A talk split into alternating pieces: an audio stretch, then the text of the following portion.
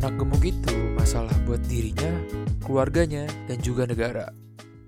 Pasti kalian gak mengira kalau anak gemuk yang biasa kita anggap lucu dan gemesin, ternyata menjadi sumber masalah bagi banyak pihak. Selamat datang di podcast Punya Mentor, bersama saya Riko Budiarta. Di episode ke-9 kali ini, kita akan membahas mengenai anak gemuk harus diet. Di episode anak gemuk harus diet ini, kita akan menjawab mengapa anak gemuk harus diet. Di mana pembahasannya mengenai seberapa parah masalah kegemukan pada anak, masalah yang ditimbulkan anak gemuk untuk berbagai pihak, dan diet yang tepat untuk anak gemuk. Pertama-tama saya akan membahas mengenai sudah seberapa gawat kejadian anak gemuk ini, utamanya di Indonesia ya. Data dari Kemenkes 2018, terdapat 41 juta anak di bawah usia 5 tahun mengalami obesitas. Menurut Riskesdas, sebuah survei yang dilakukan beberapa tahun sekali mengenai masalah kesehatan di Indonesia, didapatkan data bahwa sejak tahun 2007 hingga 2018, frekuensi obesitas atau kegemukan pada anak dan remaja meningkat hingga dua kali lipat.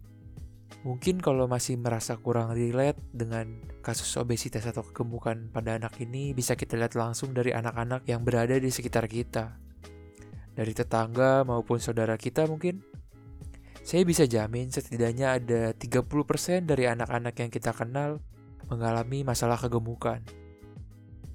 Jadi bisa kita simpulkan kalau memang anak gemuk ini sudah mulai mewabah dan dianggap normal. Padahal ini tidak normal.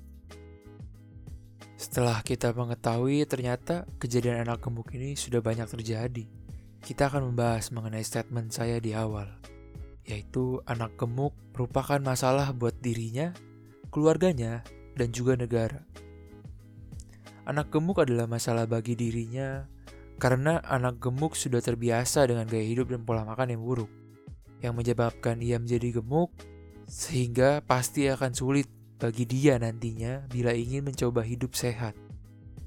Selain itu, pada anak gemuk juga berarti dia memiliki head start untuk bertemu berbagai penyakit tidak menular seperti diabetes, hipertensi, dan penyakit jantung.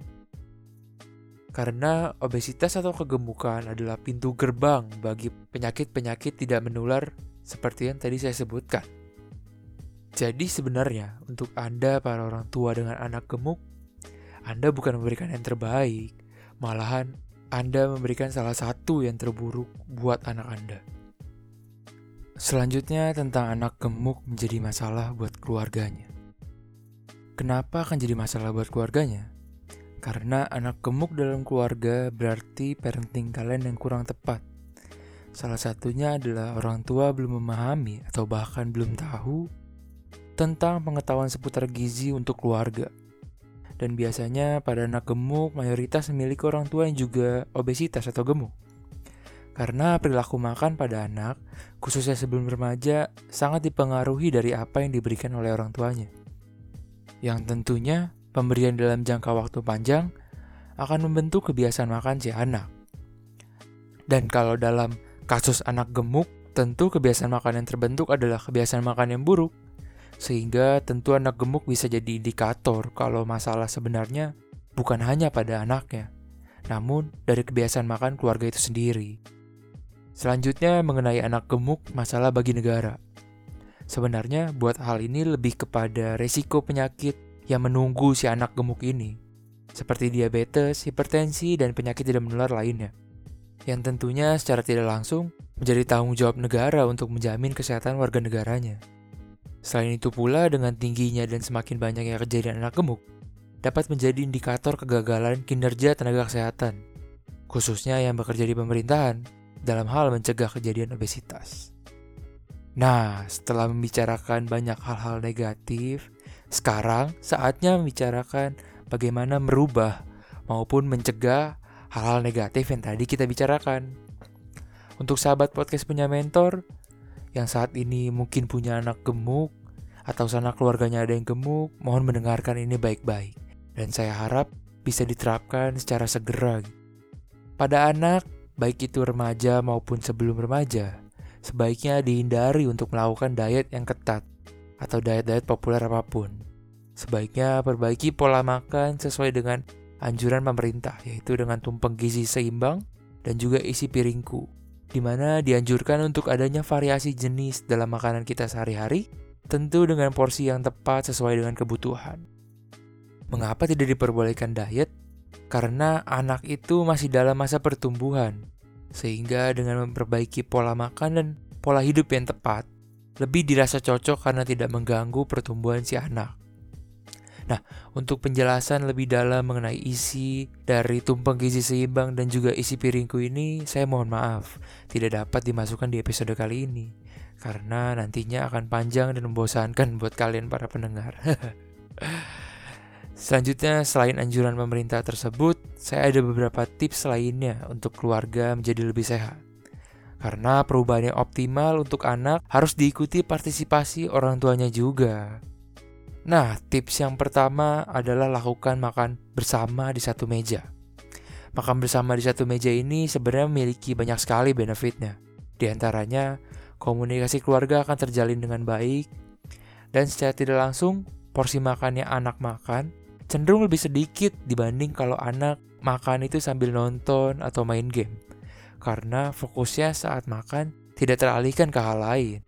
Jadi si anak bisa lebih fokus pada makanannya. Yang terakhir tips dari saya mengenai perubahan yang bisa kalian lakukan adalah alihkan pilihan makanan dari siap saji dan jajanan yang rasanya manis, asin, dan berlemak menjadi makanan whole food atau makanan yang dekat dengan bentuk alaminya atau bisa dibilang yang minim proses gitu. Dengan melakukan ini, kualitas makanan yang dimakan keluarga akan meningkat secara drastis menjadi lebih sehat. Karena dalam makanan whole food atau yang minim proses ini, kadar pengawet yang bisa memicu penyakit tidak menular menjadi lebih rendah dan kandungan vitamin dan mineral yang didapatkan oleh tubuh kita akan menjadi lebih optimal. Nah, kesimpulannya adalah anak gemuk itu hanya akan lucu di luaran, tetapi di dalamnya, dalam tubuhnya menyimpan berbagai risiko penyakit Wah, nggak mau kan anak kita seperti itu. Nah, selain itu, sebagai orang tua, memberikan yang terbaik buat anak bukan dengan memberikan semua makanan secara berlebihan, tetapi berikanlah makanan yang sesuai dengan kebutuhan, agar si anak terhindar dari yang namanya kegemukan. Dan terakhir, untuk mengatasi anak gemuk, perbaikilah pola makan dan pola hidup si anak. Karena dengan pola makan dan pola hidup yang tepat, kegemukan pada anak akan membaik seiring dengan pertumbuhannya. Sudah siapkah sahabat berbagi informasi pada orang di sekitar? Sekian dulu apa yang bisa kita bicarakan untuk podcast punya mentor di episode ke-9. Terima kasih kepada sahabat podcast punya mentor yang sudah mendengarkan sampai sejauh ini.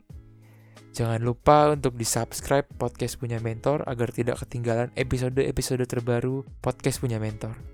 Dan kalau episode ini bermanfaat bagi kalian, atau bagi orang di sekitar kalian, silahkan di-share kepada orang yang kalian rasa cocok untuk mendengarkan episode kali ini.